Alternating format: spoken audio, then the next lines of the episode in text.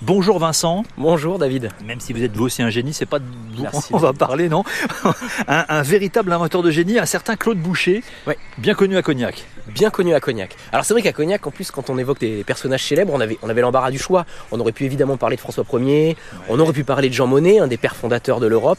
Mais non, justement, ce qui nous a paru intéressant, c'était d'aller chercher peut-être un qui est moins connu et qui pourtant a, a marqué son époque, c'est le moins qu'on puisse dire. Il s'agit de Claude Boucher. Qu'à son buste d'ailleurs, hein, dans le jardin public, là on est juste devant, hein, Voilà, dans un tout public à de fait. Cognac. Euh, alors, il, il est né, il, est- il a vécu à Cognac Alors, il n'est pas né à Cognac. Euh, il est originaire de Saône-et-Loire, il est né à Blanzy au milieu du 19e siècle et c'est un, un- un vrai personnage du 19e siècle.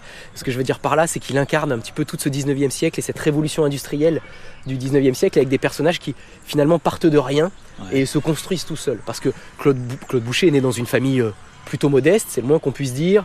À l'âge de 10 ans, il est déjà obligé de travailler dans une verrerie et, euh, et puis petit à petit, c'est un, comment dirais-je, un, un ouvrier euh, studieux, attentif, intelligent. Ouais. Donc il gravit les échelons, à 23 ans il est déjà contremaître, et puis après il va quitter en fait sa Saône-et-Loire natale pour aller bah, déjà à la Tremblade, s'occuper d'une verrerie, donc il, est déjà voilà, en Charente-Maritime, Il y a puis après des huîtres à la tremblade, il y a du verre. aussi du verre, et puis après il part un petit coup en Vendée avant d'arriver à Cognac en 1878 pour en fait prendre la direction d'une verrerie, une verrerie dans le quartier de Saint-Martin. Non seulement il arrive dans le contexte cognacé de la fin du 19e siècle où évidemment euh, à cette époque-là on produit de plus en plus de cognac et que ça devient de plus en plus intéressant de le mettre dans des bouteilles en verre. Donc il n'arrive pas à Cognac par hasard. Et en plus, on parlait d'inventeur de génie, c'est-à-dire que en fait, Claude Boucher dépasse son simple statut de directeur de verrerie. Il est toujours en train de rechercher, euh, fabriquer, bricoler Ah pour oui. non seulement améliorer la production du verre, mais aussi améliorer les conditions de travail des verriers, qui étaient quand même particulièrement difficiles à cette époque-là. C'est-à-dire qu'il va aller jusqu'à, euh, je sais pas, inventer des machines de, de pointe par exemple pour fabriquer des, des bouteilles en verre? Ouais, tout à fait. En fait, il va déposer plusieurs brevets entre dans les années 1890 et notamment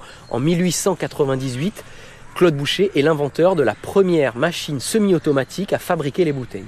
C'est-à-dire que c'est la machine en fait qui va remplacer la canne à souffler et qui va permettre en fait en quelque sorte de standardiser la production des bouteilles et de démultiplier cette production. Je crois même qu'il était tellement passionné par le, le verre et la verrerie, parce que vous l'avez dit, il a commencé dès l'âge de 10 ans à y travailler, euh, qu'il collectionnait également toutes sortes d'objets en verre, euh, notre Claude Boucher. Oui, et ça c'était en parallèle hein, de son activité parce que c'est vrai que ce- son invention, a- a- il, faut, il faut vraiment mesurer hein, la révolution et le, le- comment dirais-je, le, le caractère euh, euh, brutal en fait hein, Ouais. de, de- de cette invention dans l'industrie de la verrerie. Et donc ça va lui permettre non seulement bah, de, de se rendre aux expositions universelles et de rencontrer des grands maîtres verriers, mais là plutôt dans le domaine euh, de l'art finalement, ou en tout cas de l'art décoratif, comme René Lalique ou Émile Gallet. Émile Gallet d'ailleurs va devenir son ami, et donc il va collectionner toute une série comme ça d'objets d'art, notamment d'objets d'art en verre, euh, de l'art nouveau du début du XXe siècle, qui va léguer à sa mort au musée de Cognac. Ah, j'allais vous demander où est-ce qu'on peut voir cette collection quelque part? Oui, au musée de, de, De Cognac, Cognac, tout ici tout près du jardin hein, public Exactement. de Cognac, et tout près de son buste. hein, De son but. qui est dans le, dans le jardin public, le buste de, de Claude Boucher, euh, cette personnalité cognacaise racontée par Vincent Bretagnol et à retrouver en podcast sur notre site Merci Vincent.